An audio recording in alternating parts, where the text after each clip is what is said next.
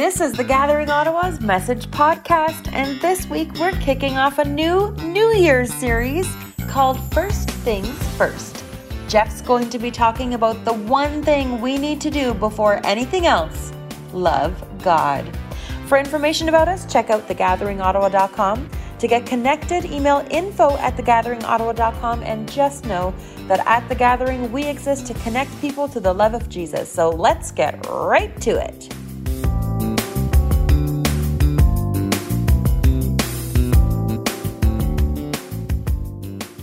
I don't know how many of you out there would consider yourself to be goal setters in life, but if you are, if setting goals and then kind of organizing your life around achieving those goals is your thing, then I'm guessing that this might just be one of the most exciting times of the year for you, right? New Year's resolutions time.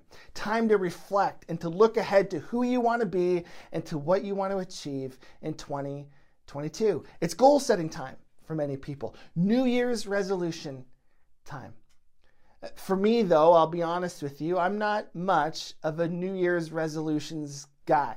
I'm not. I've tried in the past. I've set fitness goals, for example, and weight loss goals, and I've gotten gym memberships, uh, ships, and I've started diets on January 1. And I even one year bought a goal setting journal to kind of help me organize my life a little bit better and plan out my goals and how I want to achieve them and all that kind of stuff, which helped a little bit. But at the end of the day, New Year's resolutions is just not my thing. January is just not the best time of the year for me. It's just too dark and cold out there. It's winter. My motivation levels are low. And so oftentimes by the end of January, I've already failed. I've already kind of slipped back in to my old way of living. And so I don't typically set New Year's resolutions anymore because I don't like feeling depressed any more than I already might be in January.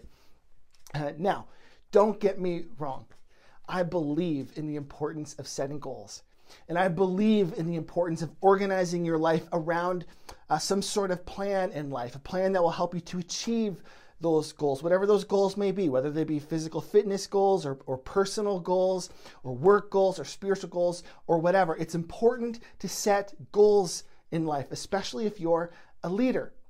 I just prefer to do that towards the end of the summer instead of in the middle of the winter. I prefer to do it when September is approaching and it's nice and it's warm out and the kids are getting ready to go back to school and the new ministry year is on the horizon and I'm beginning to plan out uh, my ministry season, ministry season for the fall and for the coming year. That timing just seems to work better for me. Whatever the case, though, whether you're a January person, a New Year's resolution type of person, or like me, more of a summer and September type person, or whether you're maybe not even much of a goal setter at all, I think we can all agree that whether we like New Year's resolutions or not, that January, the new year, is just a great time for us to pause and to reflect a little bit and to take stock of our lives and consider what matters most.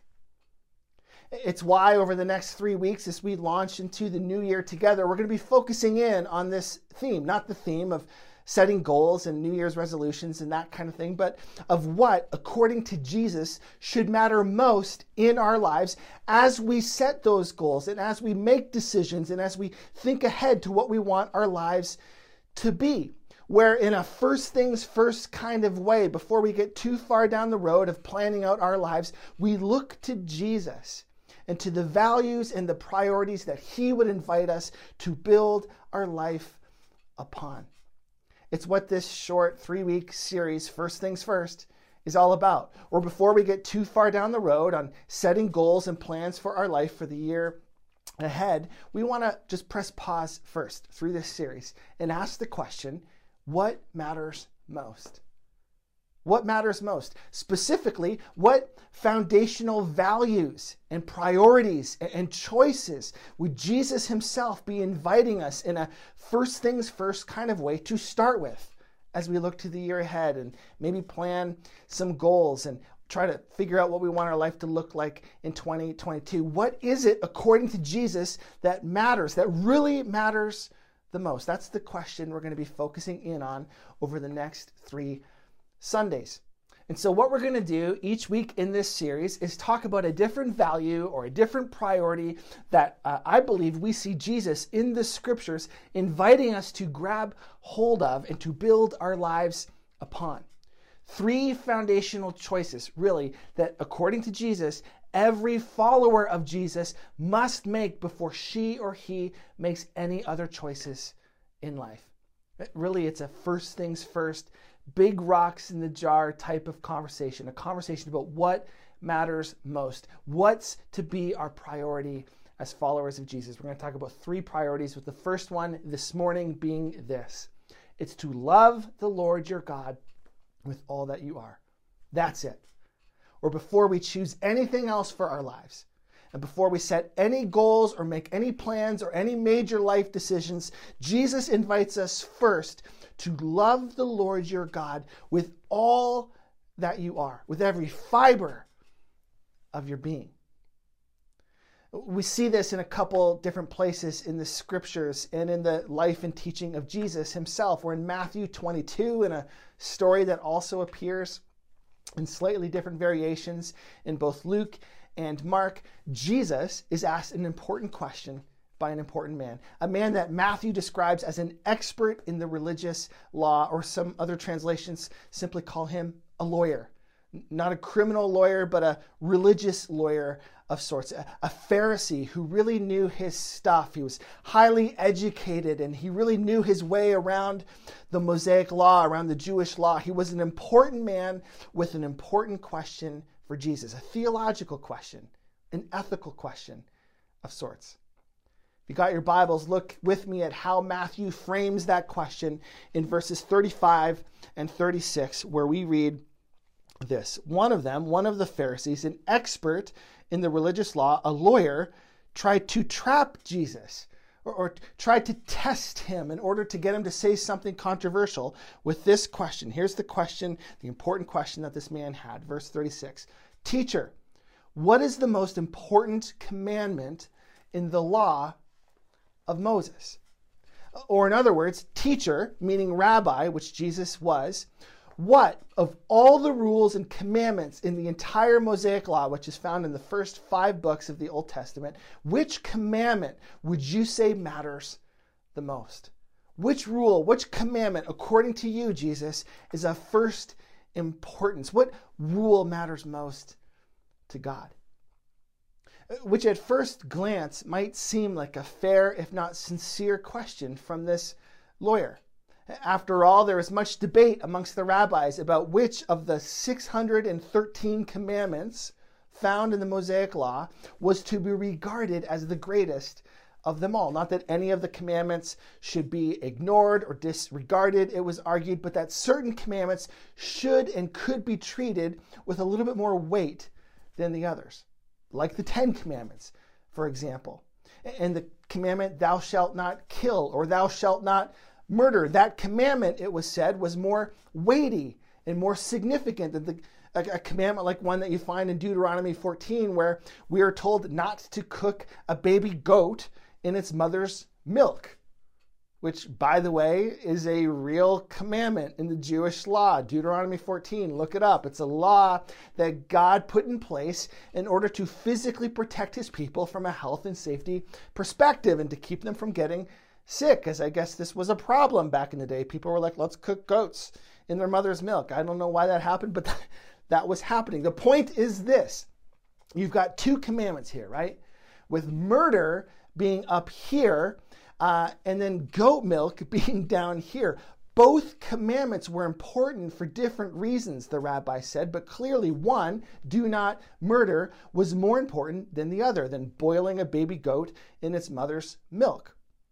However, the scriptures aren't clear about whether or not you're allowed to boil people you don't like in goat's milk, but that's a whole nother story. I think that might count as murder. So that, that one's probably out as well. But you get the idea. All of the 613 commandments in the Jewish law were important, but some, namely the 10 commandments, were considered more important or more weighty or more significant than some of the others. And so this led to some debate amongst the rabbis. Like if some commandments were more weighty or more important than others, then which one? is most important. That was the question, right? Is it thou shalt not murder?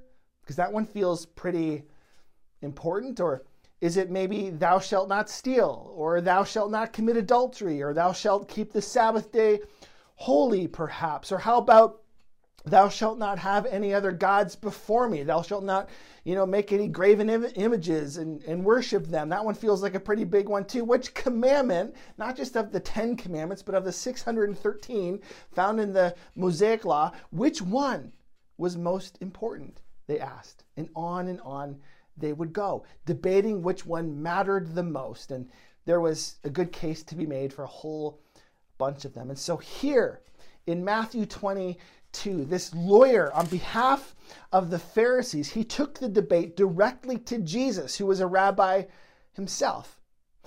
But not because he wanted to hear Jesus' opinion about this question, and not because he wanted to learn from Jesus and his perspective on the law, but because he wanted to trap Jesus, as Matthew clearly pointed out, where the Pharisees wanted Jesus to end up saying something incriminating, something controversial, something that they could jump on in order to discredit him and to damage his reputation as a trusted teacher and rabbi in the community, since there was no possible way that you could answer this question without suggesting that other commandments didn't matter that much. And this would open the door to much debate and mudslinging and an opportunity to discredit Jesus in front of a bunch of people. That's what this whole thing, this whole question was really about.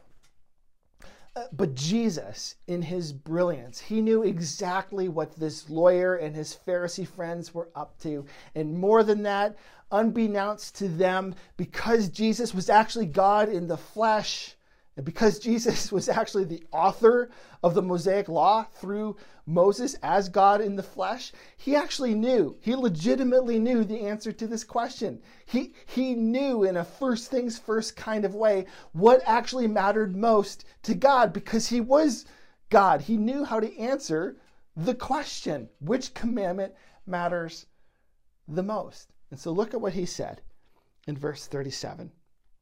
He says, You must love the Lord your God with all your heart, all your soul, and all your mind, as well as all your strength, as both Luke and uh, Mark include in their version of this story.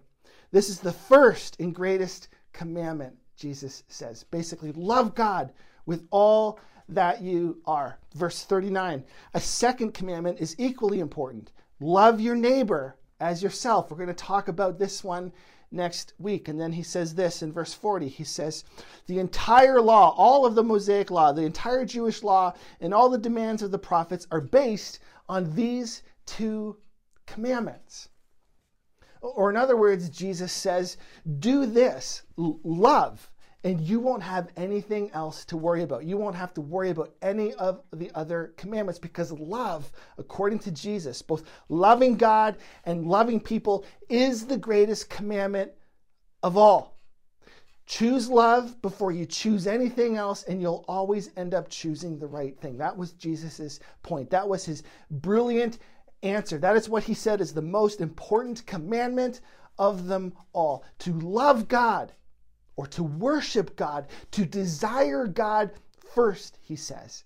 And if you do that, everything else will be okay. And you will find yourself living faithfully to God each and every day.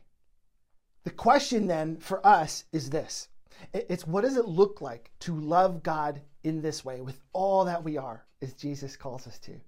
Like, like practically speaking, how do we do this? How do we live this out? What does it look like for us to make love for God a first things first priority in our daily lives, both in 2022 and just in general? Well, Jesus gives us some pretty good hints in this passage, doesn't he? Where, first of all, right away in verse 37, he says this He says, First, you must love the Lord your God with all your heart he says. Now, what does that mean? To love the Lord your God with all your heart. Well, the word heart here, it's an important word to understand in the Bible. Typically, for us here today, uh, when we metaphorically talk about our hearts, what we're mostly talking about are our emotions and our feelings about something. For example, sometimes we'll use expressions like my heart stopped beating when we feel afraid. Or we'll say, he or she captured my heart when we feel attracted to someone, or when we're telling the story about when we first fell in love. And when we want people to feel what it is that we're feeling in a conversation, or when we want them to understand our, our motivations and intentions, we might say something like, I just want you to hear my heart on this, or I want to share my heart with you. Now, why do we say things like these? It's, it's because typically in our modern world, when we talk about our hearts, what we're really talking about are our emotions and our feelings. But in the ancient world and the world of the Bible, the word heart speaks to so much more than just our emotions and our feelings about certain things or certain people. It includes our emotions and our feelings, but it is not limited to that. It also includes, for example, our wills and determinations and our desires and our longings and our true, often hidden intentions and motivations in life. It's basically a word that the Bible uses to essentially describe everything that's going on underneath the hood in our lives, in our inner selves. Every emotion, every motivation, every desire, every determination, even every wound, every scar, all of it. It's like the rudder of our ship, the heart is, the steering wheel of our lives. It will direct us more than anything else will. It's why the Bible has so much to say about our hearts, using that word over a thousand times, warning us of the evils of the heart. Where, for example, in Jeremiah 17, verse 9, we are told that the heart is deceitful above all things, desperately wicked. But then also, the Bible invites us in Proverbs 3, for example, to trust in the Lord with all our hearts and to lean not on our own understanding. And so when Jesus here in Matthew 22 says to love the Lord your God with all your heart, as he talked a lot about the heart as well. It was a major theme of his in his ministry, major theme of the Bible. But when Jesus talked about loving the Lord your God with all your heart, it's important to understand that he's not talking about loving the Lord your God with all your feelings alone or to chase after emotional highs with God, or to only express love for God when you feel like it, like when you're singing or listening to um, an emotional worship song or something like that, a song that gives you all the chills and warm, fuzzy God feelings and stuff like this. He's saying, yes, love God with your emotions for sure. When you feel prompted to respond emotionally to God, then do so. But don't just depend on your emotions alone because your emotions will deceive you. You must also love God with all your heart, even when you don't feel like it.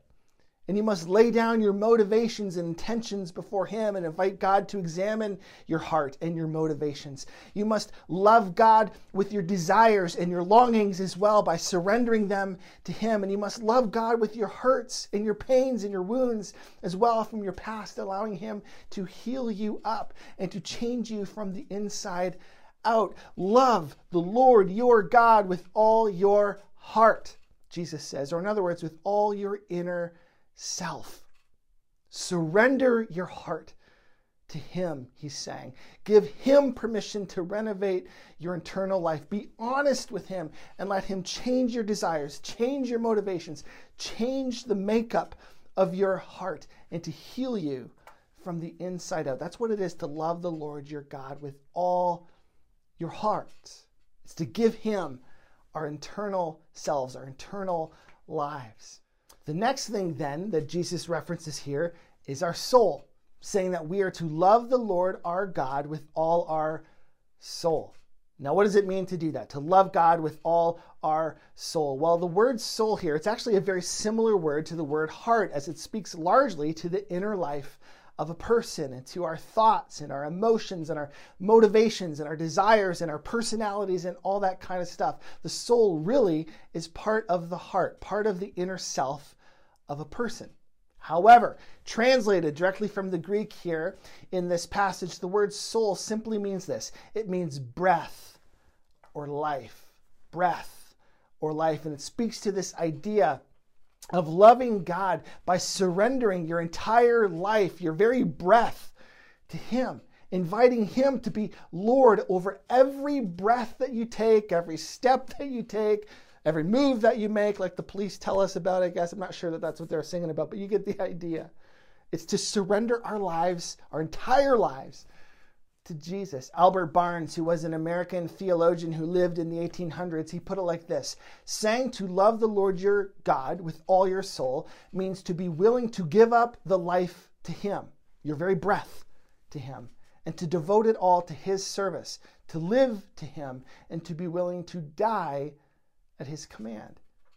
That's what it is to love the Lord your God with all your soul. It's to choose each and every day to give God full and complete ownership of your life in the big decisions you make and in the small decisions that you make, as well as the words that you speak, the thoughts that you have, how it is that you spend your time and your money and your energy. It's to give God full and complete ownership of your life, of your soul. That's what it is to love the Lord your God with all your soul. It's to love the Lord your God with all your life.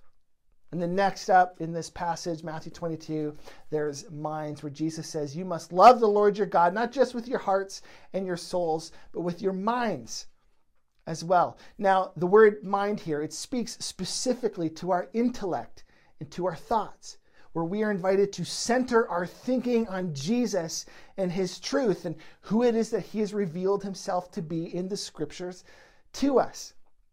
Philippians 4, verse 8 here comes to mind where the Apostle Paul instructs us to fix your thoughts on what is true and what is honorable and right and pure and lovely and admirable. Think about things that are excellent, Paul says, and worthy of praise. This, in part, is how we love the Lord our God with all our minds. It's to choose to fix our thoughts on Jesus the author of truth and the author of honor and the author of purity and the author of beauty and is to train our minds to think of God and to see and to notice God throughout our days, to be aware of his presence around us. And you know what? The best way that I know how to do this, to train my mind to love the Lord my God with all my mind, it's this it's to meditate intentionally each and every day on the scriptures, to read it, to memorize it, to study it, to pray it, to absorb it into my mind and my heart and my soul, so that when I am tempted to believe a lie, a lie about myself, or a lie about others, or a lie even about God, or when I am feeling distracted in life, distracted by things that don't matter, or when I'm feeling discouraged, or maybe even depressed, my mind goes to Scripture and I, I, I, look to the truth of Jesus in those moments, and I choose in that time, in that moment, to love the Lord my God with all my mind by focusing on truth. This, in part, is what it is to love God with our minds, in our intellect, in our thinking. It's to fix our thoughts on Jesus and to be intentional about thinking on God and what it is that He's doing around us throughout our days and becoming more and more aware of His presence with us. Easier said than done, but that's what we're invited into to love the Lord our God with all our minds. Finally, then, the last thing Jesus says that we are to love the Lord our God with is this it's our strength or our might, as some other translations put it. The only Luke and Mark include this word. Matthew doesn't include it in his version of the story. So, real quick, what does it mean to love the Lord your God with all your strength? Well, simply put, it's this it's to love God with every effort. To love God with every effort, not in an you know, effort to earn God's love or grace because you can't earn God's love or grace. It's freely, freely given to us in Jesus, but in an effort to express God's love in us back to Him in every way that we possibly can. It's to choose to love God by making everything we do an act of worship to Him. Our work, our play, our interactions with others, our words, our actions, our care and concern for those in need, our humility, our acts of service, our life, where everything becomes an act of worship. That's what it is to love God with all your strength. It's to love God with every effort that you can muster in everything that you say and do, and to be intentional to love God with all that you are. This, according to Jesus, is to be our top priority in life, our core value in life with Him. First things first, it's to love. To love God with all that you are, with all your heart, all your soul, all your mind, and all your strength. And so I wonder as we enter into 2022 how a love for God, this kind of love, the kind of love that Jesus spoke about here, how could this kind of love, being intentional to choose a love for God, how could that shape the goals and the plans that you set? For the year ahead, knowing that if you choose love for God before you choose anything else in life, you'll always end up choosing the right thing. You know, for a lot of people, uh, Christians even, just like the Pharisees and the lawyer in this story, they, they tend to think that Christianity is all about our behavior and our beliefs. And if we just follow all the rules, making sure that our outer life looks clean and tidy and that we're living morally pure lives, if we just make sure that we believe all the right things and have the right doctrine and have all the right beliefs about God and about the Bible and about Jesus and all this kind of stuff, if we can just make sure all that stuff is in order, then we'll be good and we'll be right with God and our lives will make sense. We'll live faithful lives to God. But Jesus here, he flips it on his head, doesn't he? And he says, No, you are not primarily your behavior and your beliefs. You know what you are? You are what you love. You are what you love. And so, first things first, Jesus says. Don't love your life. Don't love your comfort. Don't love your money. Don't love your stuff. Don't love yourself. But love the Lord your God with all that you are. And then love your neighbor as yourself, as we'll talk about next week. Do this, and you won't have to worry about anything else. Do this, choose this. Love for God before you choose anything else in life, and you'll always end up choosing the right thing because love is the greatest commandment. It is the top priority in a life of faith with Jesus for every follower of Jesus. You know, ultimately, it was a love for God that drove Jesus to the cross. Do you know that? It's true. Yes, he died for you and he died for me and out of a love for us and so that we could be forgiven and made new and made right with God and, and all that for sure. But first things first, it was love that drove Jesus to the cross. It was a love for and obedience to the Father that drove Jesus to give his life up on the cross, that drove him to give it all up. It was all for love. And now, by his Spirit, he invites us to do the same, right? To lay it all down for love, to love the Lord our God with all that we all are, our entire hearts, all our heart, all our soul, all our mind, and all our strength, to lay it all down, no matter the cost, for Him, to love God with everything. Because if we choose love for God before we choose anything else, we'll always end up choosing the right thing because love, love for God, is the greatest commandment. It is what matters most. It is the biggest rock that we could possibly put in our jars. Do you have that kind of love? Are you living into a love for God? You can.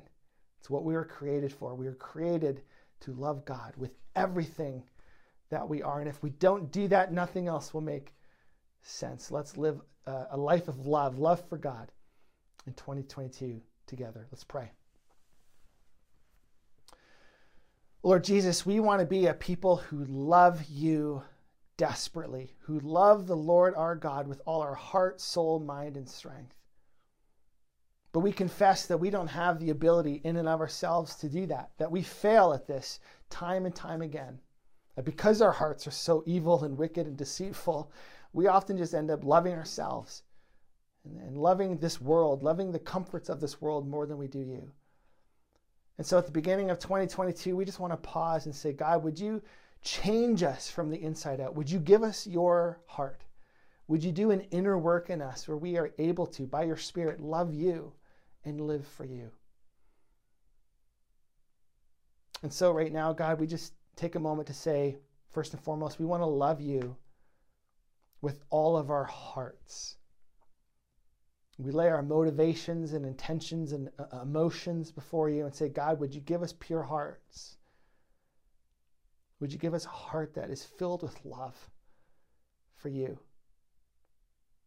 And then we want to say uh, as well, God, that we, we desire to love you with all our soul in 2022 as well, with our entire lives, with every breath that we take, with our entire lives. Teach us how to do that. And we want to love you with our minds as well, with our intellect. We want to learn how to fix our thoughts on you, Lord Jesus. Throughout the day, God, would you remind us of your presence with us? Would you give us a hunger, a desire for your word so that we can know you more? Would you give us the ability to memorize scripture, to take it into ourselves, to take it into our minds so that it's there when we need it the most, so that we are aware of your presence with us, so that we can love you with all of our minds? And then, of course, God, we want to love you with all our strength as well, knowing that loving you requires effort. Not that we can earn your love, because you, you paid the price for that. You, you already made your love available to us. There's no way we can earn it. But we want to make every effort to express our love back to you with our life, to live for you, to love you with our whole hearts, souls, minds, and strength. Give us the ability to make that effort by your Spirit this year knowing that you have already made a way for us to experience the love of God. And now invite us to live freely into that freedom, into that love, into that life that you give us. We pray all these things in Jesus' name. Make us loving people. Help us to love you this year and beyond, we pray. Amen.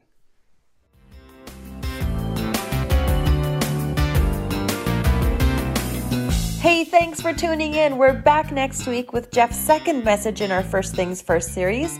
This time he's talking about loving people. Don't forget to check out our website, thegatheringottawa.com, and tune in next week to the Gathering Ottawa's Message Podcast.